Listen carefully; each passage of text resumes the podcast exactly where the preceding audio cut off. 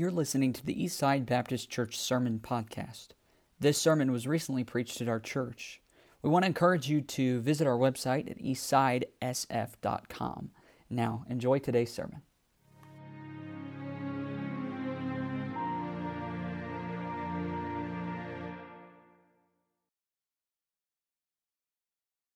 Uh, so glad to be here. If you have your Bibles, please turn with me to Psalms as we stand and read the scripture. Just two verses I like to read from 126. Psalms 126, verses 5 and 6. Psalms 126, verses 5 and 6. Here the word of God says that he that sow in tears shall reap in joy. He that goeth forth weepeth, bearing precious seed, shall doubtless come again with rejoicing, bringing his sheaves with him.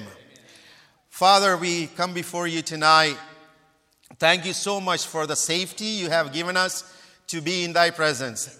And also, Father, I'm so thankful that you give us the freedom, the liberty to come together in public to uh, to worship you, to, to be in your presence. Father, I give this message into thy hand as we have heard through the song today that when people gave what they had in your hands and you blessed it so much and it, it, people could not even fathom what you could do with it. And I'm just humbly requesting you to take this message and bless it and give it back to us today, tonight. In Jesus Christ's name we ask. Amen. Amen. You may be seated. You know, I heard an old story about uh, a, a, Justice uh, Wendell Holmes. One day after his retirement, he was traveling to different places in America uh, to do seminars. He was traveling throughout. He was usually to take Pennsylvania Railroad to travel travel to different places. One day he was in the train as the conductor or the ticket examiner came and he was asking for ticket. Uh, Mr. Holmes watched it and he was looking for his ticket. And immediately, this young man recognized who he was. He came to him and uh, he said, uh, Justice Holmes, don't worry about your ticket. If you can find it, you can send it to us when, when you find it. And he said, Well, he, he kept going and doing all the other uh, tickets and examining it. But Mr. Holmes was still standing and looking for his ticket. And so he looked for, and he came back and said, Mr. Holmes, don't worry about it. You just sit down, relax, enjoy the ride. And he said, Young man, I need to find the ticket. Unless I find the ticket, I don't know where I am going. you know, when I, I read that, I realized so many people around us ju- are just like that. They don't know where they are going. They're so busy with all these things in this world. They don't even care the repercussion without Jesus in their life and they don't even think about it. So that, that group of people we can see in one place, then our attitude as born again Christians, as churchgoers, and the people who know the Lord Jesus Christ as their personal Savior, our attitude is just like the attitude of the disciples in John chapter 4 when Jesus was talking to them and said, Harvest is great, it's white for harvest. Their, their attitude is, We have four more months for the harvest. And so we are so reluctant in our life. We are so, in a way, you know, complacent in our life. So we don't care about anything else around us, or we don't care about the people around us. You know, you know, when you look at this passage, you know, with that in mind, you need to look at the passage. Here, the word of God is very clear. Is the heart. It is giving the heart of our Lord Jesus Christ, our God.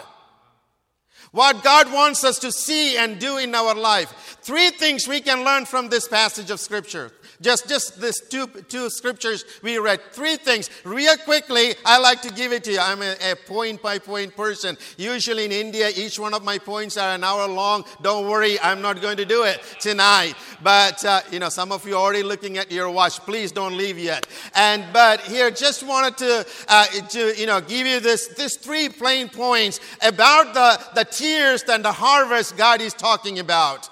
And well, you know, the word of the first thing we can read is the plan, which we can see. A small phrase there you can see in verse 6 is that he that goeth forth. That is the plan of God. What is the plan of God? Simply, the plan of God is His people will actively engage in sharing the gospel to lost and dying people. That is the plan of God. You know, we all say amen. Just wait a minute. The plan of God has three points.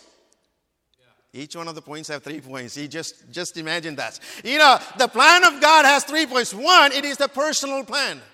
Because it says He. He is the personal pronoun. You know, that means the Bible demands every saved person should take up the task of telling other people about the Lord Jesus Christ that he, you know, in Acts chapter 1 verse 8 said, But ye shall receive the power. After that the Holy Ghost is come upon you. He shall be witnesses unto me, both in Jerusalem, in Judea, in Samaria, uttermost part of the world. He is actually talking to a group of people in that century right there. They were, you know, they were in Jerusalem and he was talking to the people. He said, in Jerusalem, in Judea, in Samaria, but you have to take the same scripture. You need to apply it to the current situation. Our Jerusalem is in these Sioux Falls. Our, our, our Judea is the state of South Dakota. Our Samaria is the United States of America. Then you need to do the uttermost part of the world. And we, all of us needs to do that. And you say, how can we do it in India or in Africa? We can do it. That is why we have missionaries going out and preaching the gospel. If you win one person a day, two of you win two people the next day, and four of you win four people the next day.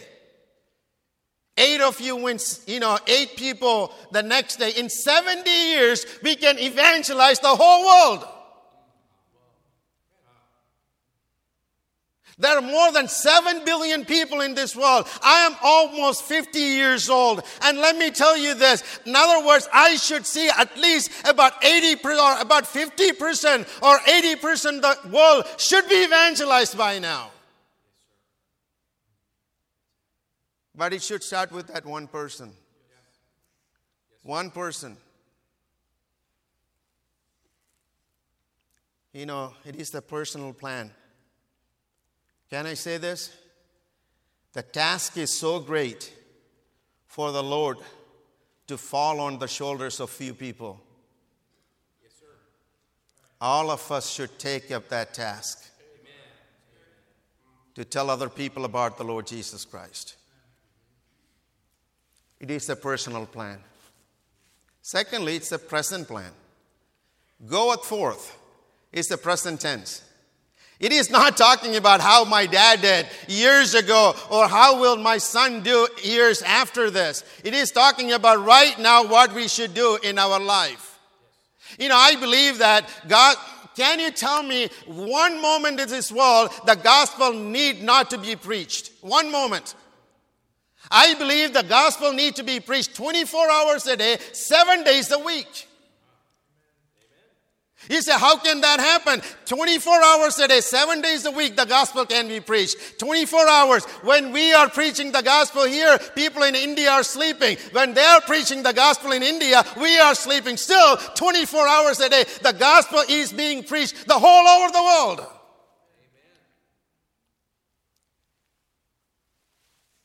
Preaching doesn't mean, you know, by the way, you, by now you know I don't need a mic.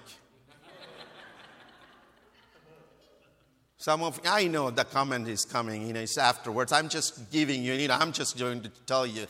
By the way, in India, a lot of times you have to preach without, without a mic, so you have to be loud. I'm used to it. And um, preaching doesn't mean you have to yell and shout. Preaching can be one word. Where will you spend your eternity if you die today? That can be the message. You're right. Preaching can be just handing out one tract, inviting somebody to church. Yes. Did you know that each tract you hand out is a missionary?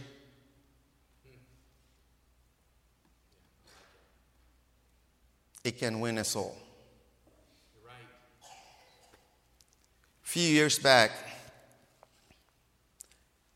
this is fresh water, right? Yes. It's not the one left from yesterday. because I don't trust him in somehow. no, just kidding. Just giving, I just wanted to give him a hard time, you know, I just, because he kissed me on my head, you know, I just have to do something. we, we give him passes, so it's okay. a few years back, early morning, about six o'clock in the morning, I shouldn't say early morning, six o'clock in the morning. I don't know about you, sometimes six o'clock in the morning is too early for me. Especially somebody ring your bell, your house. Well, in India, we have British, uh, British influence, so we drink a lot of tea instead of coffee. We, I like coffee too. So I had a cup of tea in my hand and I walked out, and uh, there stands a stranger standing there. And I said, May I help you? And he said, Thank you. Either he didn't understand what I said or I didn't understand what he said. Yeah, and I, I just stood there and said, What did I do to thank me? You know, I just woke up. And so he said, uh, Can I share my testimony? And I invited him. He sat the front porch and we were talking. And he said, I, He was born and brought up in a Hindu family. And he was small. His father passed away. His mother took him to the next state, and he she worked so hard to send him school, send him to school. He got he obtained a good degree and had a job and making so much money. Had a good house, and he never got married. He took care of his mother. And they lived together in the same house. But few few weeks ago, his mother passed away. For the first time in his life, he said he felt alone. Nobody loved him. And he didn't know what to do. He wasn't happy. He didn't have peace. And he said, I, I decided to commit suicide. The, the money I had did not give me, uh, did not give me peace. The house I, did, I had did not give me any happiness. I felt alone in this world. He said he decided to commit suicide. And he said two days ago, early morning, he walked out of his apartment to take his own life. As he came out, he looked down. There was a piece of paper on the floor. On the front of the paper, there was a picture of a person carrying a cross. And he said, he took it, picked it up, and he started to read it in that dim light. And he said, he looked at me and said, Sir, that's the first time I realized a person called Jesus came into this world and died on a cross for my sins. and he loved me with everlasting love. And he said, and I stood there, I opened my heart and said, Jesus, I am a sinner and you are my Savior. Would you come into my heart? And he said, I accepted Jesus Christ as my personal Savior. And on the back of that tract was an address. It said Independent Baptist Ministries of India. And he said, Last night I took a bus all night to come here just to tell you, thank you for printing a tract. Thank you for handing out a tract that saved my life. What can a tract do?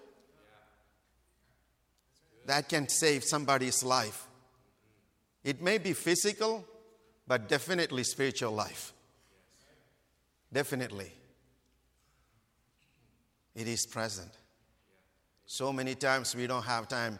We make decisions in our life after after the football season I will do it. After the baseball season I will do it. Or you know, after each season there's something coming. I know parents will say after right after my kids get married and move out, I will definitely will be involved in so much things in church and go out and do it. By by the way, parents, if you have that kind of mentality and waiting for your kids to be married and uh, married off, and then guess what? Something else is coming. Their grandkids are coming back for you to babysit. So you will not get any time. Don't wait for that. Right now is the time. It is present. You know, we need to do the plan of God personally, and we need to do it right now. It's present. And thirdly, it is precious plan. The preciousness is, you know what it is? It is that that's the only gospel that can change a person's life. That is only one plan. There is only one way that people can be saved. That is believe on the Lord Jesus Christ. And so many times we take it for granted because we heard it so many times in our life or every day we have different means we can hear it. But I know I have seen people who used to worship 333 million gods and goddesses. They will get saved and they find the true Savior. They come to church and kneel before God. They put their forehead on the floor and thanking God for their salvation because it is precious. They were, they were under darkness, now they have the marvelous light in their life. That is so precious. That is the plan of God. That is the plan of God. Secondly, not only plan, secondly, the passion. He's talking about weeping. You know, weeping and tears, talking about the pain and toil the burden of the a job needs to be done. So many times we are so calloused in our life. Our heart is so calloused. We don't even, it's not broken anymore. It is not broken anymore. We think we are so tough in our life. Jesus when he saw he was in the house of Mary and Martha, when he realized Lazarus is gone, he knew what is going to happen in few minutes. But yet the Bible says that he wept. When he saw the city of Jerusalem, the condition they are in, they're making their way to eternal damnation. The heart of my Lord Jesus Christ broke. When he saw the multitude around him, they were like sheep not having a shepherd. My Jesus, the Bible says, he was moved with compassion in his heart. And when he was in Garden of Gethsemane and on his knees and he know what is going to happen and he wept for the whole world and the condition they were in. If my Lord Jesus Christ can cry, weep, Jeremiah, when he thought about his own people, the Bible says his tears were like fountains from his eyes. And if he can cry, and the great apostle Paul, every time the Bible says the scriptures, I can give you all the scriptures one by one. Paul said, I was on my knees and, and weeping and crying for you each and every day. If Jesus can cry, if Jeremiah can weep, and if Paul can t- shed tears in his life, we should also also get on our knees and cry for a soul needs to be saved. Right now, all of us here, all of us here can think of at least one person who needs to be saved. All of us. When was the last time we prayed for them? We sometimes we pray for one day, a week. Then we will add them to the prayer list in the church. It is good. We should do that. But I believe if God particularly put somebody in your heart until your death or their salvation, you need to pray for them.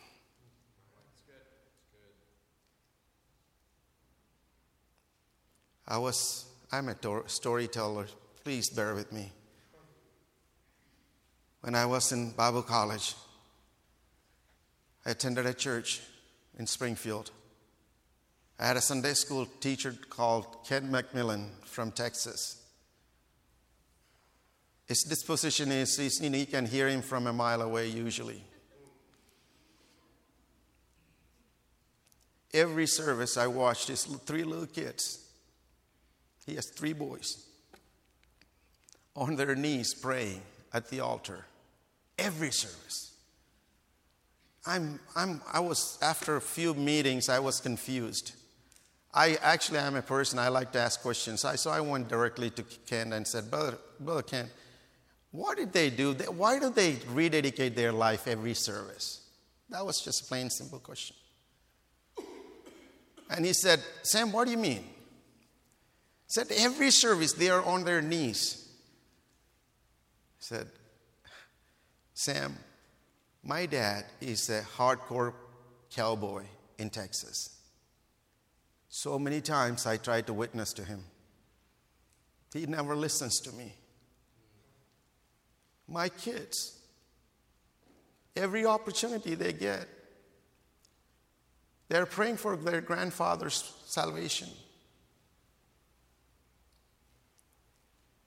They, it went on and on for four years. About two, three weeks before my graduation, Sunday morning, I parked my car and walk into the church. I can hear Brother Ken from two miles away now. And I walked up to him and said, Brother Ken, what is wrong? He said, Hey, Brother Sam, I'm not going to tell you, but just wait a minute.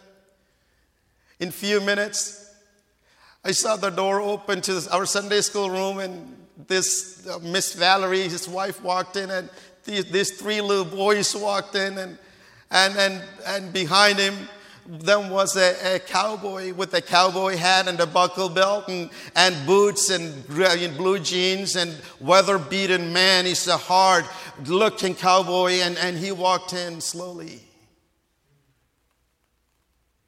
And Brother Ken said, Sam, that's my dad. Last night, he accepted Jesus Christ as his personal Savior. Amen. three little boys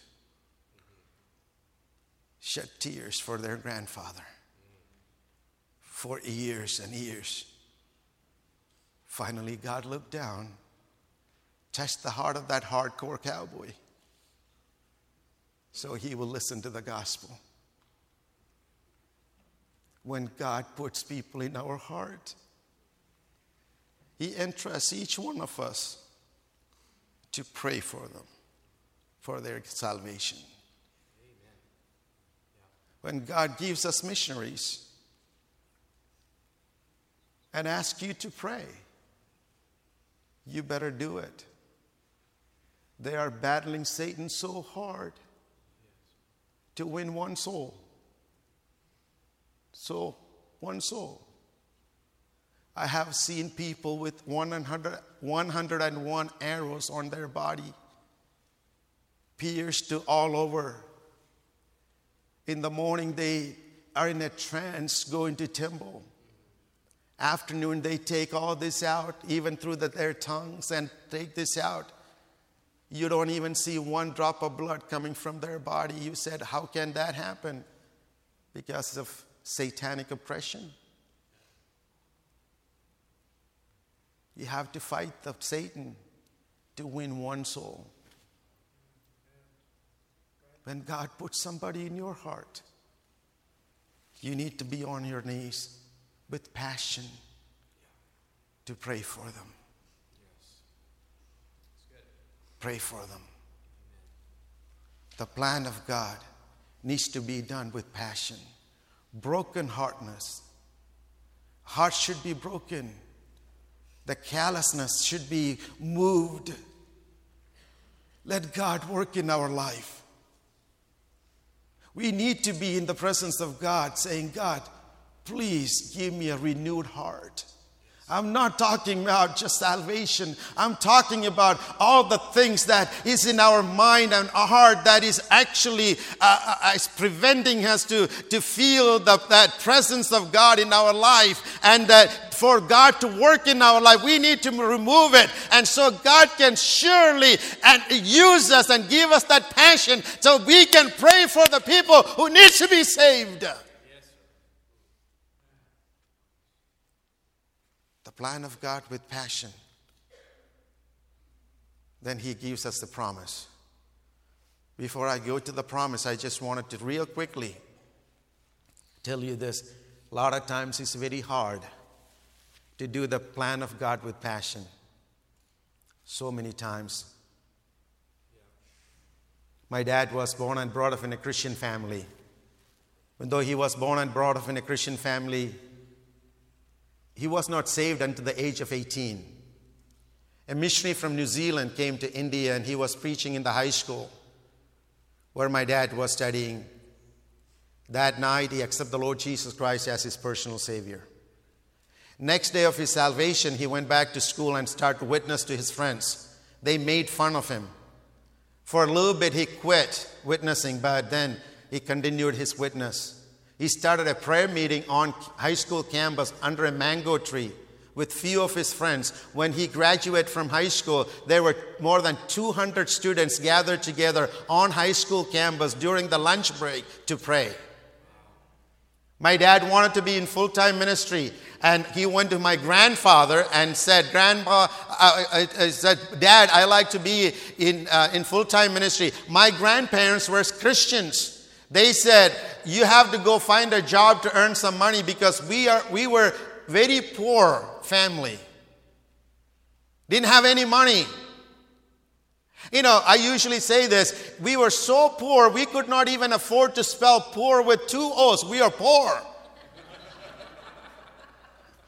I, you know, and so my dad said, I may be able to make lots of money in this world, but when I die, I cannot take a penny with me. But if I win one soul, which is precious than the whole world. And my grandparents said, uh, my grandparents told my parents, if you wanted to be in the ministry, that's fine. But when you have hardship, don't come back to us. We will not help you. Many times serving the Lord in India, my parents had to go through starvation. They did not even have a handful of rice to give it to the children. They never went back to anyone asking for anything because they knew the one who had called them is faithful to provide.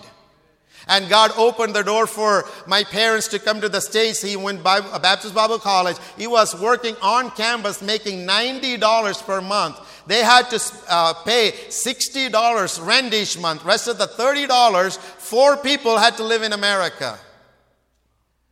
Right after his graduation, he lost his job. He didn't have the money to buy the plane ticket to go back to India. You know, it's very hard to walk about 8,000 miles, especially on ocean. You have to have the plane ticket. So he went back to he went to California. The church actually is it's Mrs. Jett's church actually now, and it, that church he stayed there for a year and worked hard and and made enough money to buy four plane tickets. In 1968, they went back to India, started the first independent Baptist church in our state with three families in a rented house. When my dad passed away, there were 80 independent Baptist churches were established in two states and thousands of people heard the true gospel through our ministry because he did the plan of God with passion in his life. And I was saved at the age of eight in a vacation Bible school.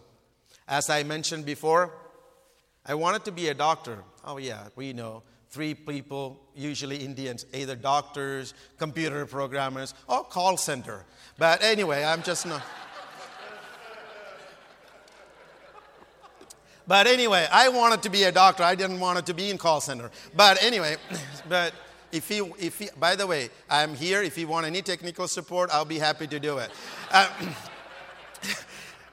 so I wanted to be a doctor. God called me into the ministry.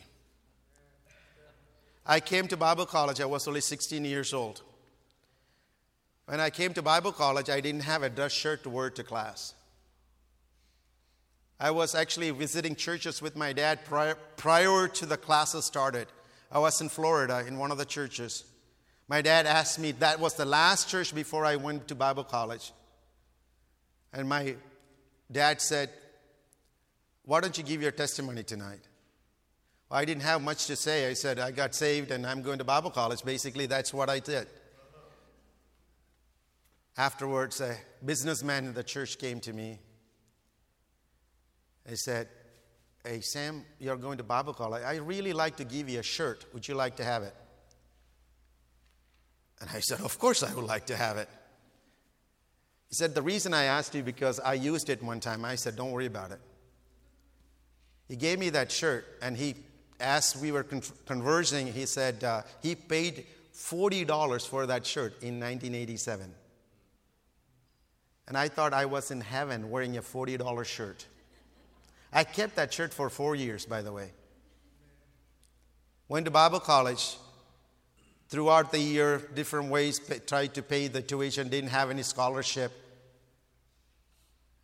Finally, reached the end, was getting my graduation. I was so excited because my mom, my mom and dad, they were coming for my graduation. I haven't seen my mom for four years. I'm the youngest. You must realize that. And so was excited my mom is coming.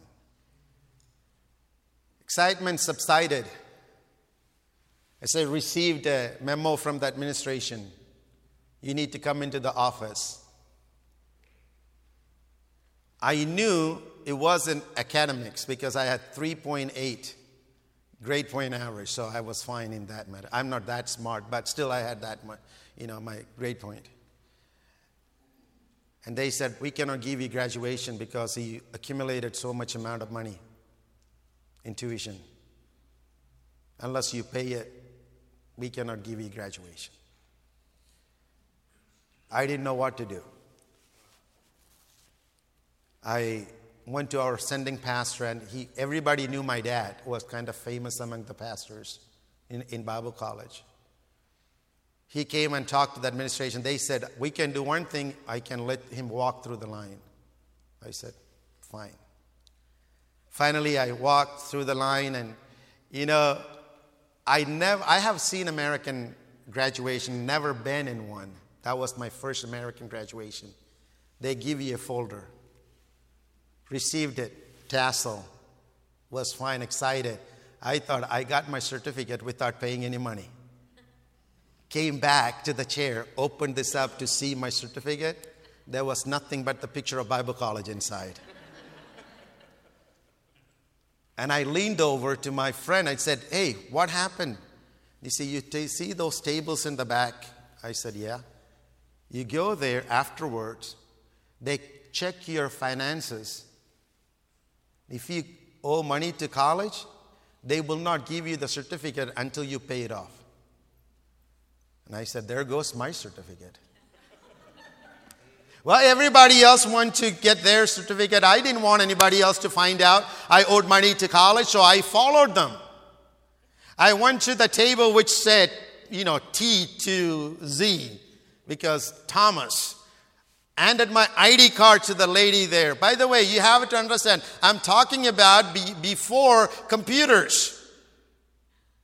They didn't have a laptop to check everything, you know, had printed uh, sheets in front of them. And so she checked my name, leaned over to the box, pulled something out, gave it to me, and I said, What is this? And she said, Your certificate. And I said, Really? she said, Why? And I said, uh, I thought I owe money to college. Now she is confused. She checked it one more time. And she said, No, Sam, you don't owe a penny to college. Somebody paid my tuition. In 2020, in October, as I am talking to you, I still don't know who paid my tuition. But I do know who paid my tuition. The God who said, You do my plan with passion. I am still in charge. I am still on the throne. I will take care of you. The same God who worked in the life of my parents the same God who works, He is working in our life. He's the same God I'm preaching to you tonight. He is the one who is saying, Who is willing to do my plan with passion because I will take care of you? I am in charge. Only thing we have to do is to say yes. Amen. Can I say one more thing? When he said that, he gives us two promises. I don't have time to explain it. Two promises from that. word. One is the promise of success. He said, doubtless. You know, God never told us every time you hand out a tract or preach the gospel, people will get saved. God never promised us that. He only asking us do my plan with passion, that is the satisfaction. Doubtless, there is a result. Doubtless.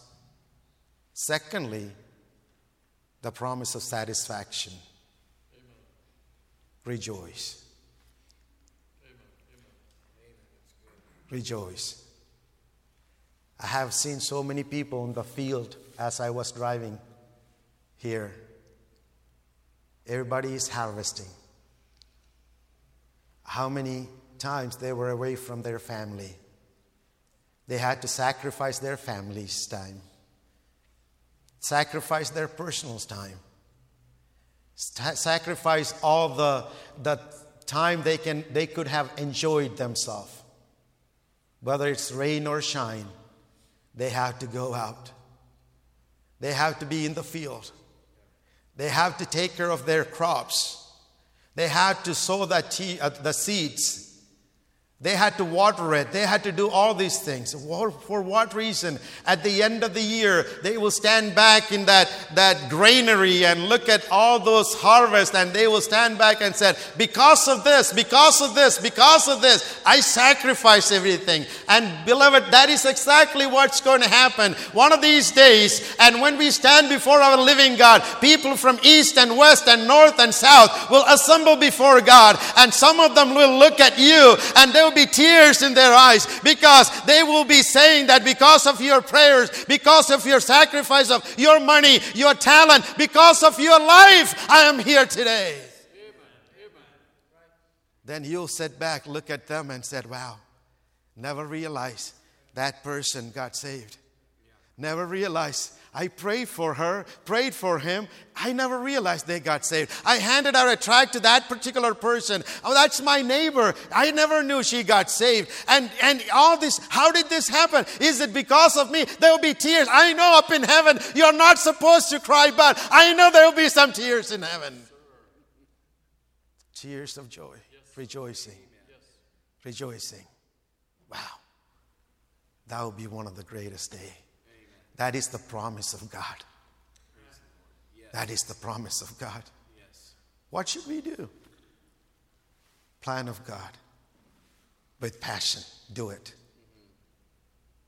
God says, I will give you satisfaction and success. Tonight, who is willing to say, I like to do it? I like to hand out a tract. I like to pray for that one particular person. I like to pray for my missionaries. I like to sacrifice something that I'm holding so dear to my life. Like to sacrifice it. It may be your money. It may be your talent. It may be yourself. Who is willing to say, God, please use me? I like to do your plan. Give me a broken heart for souls. Help me to sow the seeds with tears. God, please help me. Who is willing to say it? Can I conclude with one actual illustration? 2016, in Palmer, Texas, I walked into a church, new church a man came and hit me on my shoulder and said, Hey, Brother Thomas, my name is Wayman James. I've been to India years ago. Don't ask me why. I cannot tell you. He said he was in a state called Assam. Assam state was divided into two because of Brahmaputra River, North Bank and South Bank. He said, I stayed in a, a small village in the mouth of that river where that originated. The Hindus, they do worship Ganges and Brahmaputra, their goddess. He said one late night in a small shack he was staying in, the whole village people went out for about two to three hours. Then they came back. And I asked my host, he, this is his story. He said, he said, I asked my host, where did you all go? The person I stayed with, he said, we went and sacrificed a nine year old boy to the river Brahmaputra, our goddess. And he said, Why did you do that? And Mr. Wayman James, he, he tapped me a couple more times and said, Sam, you know the, what the answer they gave me? Every year that river floods, destroys or kills so many people. And they sacrifice a nine year old boy so that they will not perish. And also, they will have a good crop, harvest in the next season. When I heard that story, that incident, what caught my attention was a group of people who doesn't know the Lord Jesus Christ as their personal savior willing to sacrifice what is so precious to them so that people will not perish and they will have a good harvest worshiping the wrong god but we have a true god yes what would we do so that people will not perish then we can have a good harvest what would we do? How much sacrifice can we make? We need to answer it. Yes, We need to. God is still looking for somebody who is willing to say, I will go. I like to sow some seeds with tears in my life. I like to reap some souls. I like to pray for somebody. Please, God, give me someone in my heart. God, please use me tonight. God, I would like to sacrifice something for you so that people will not perish. We can have a good harvest. All the heads bowed, all the eyes closed.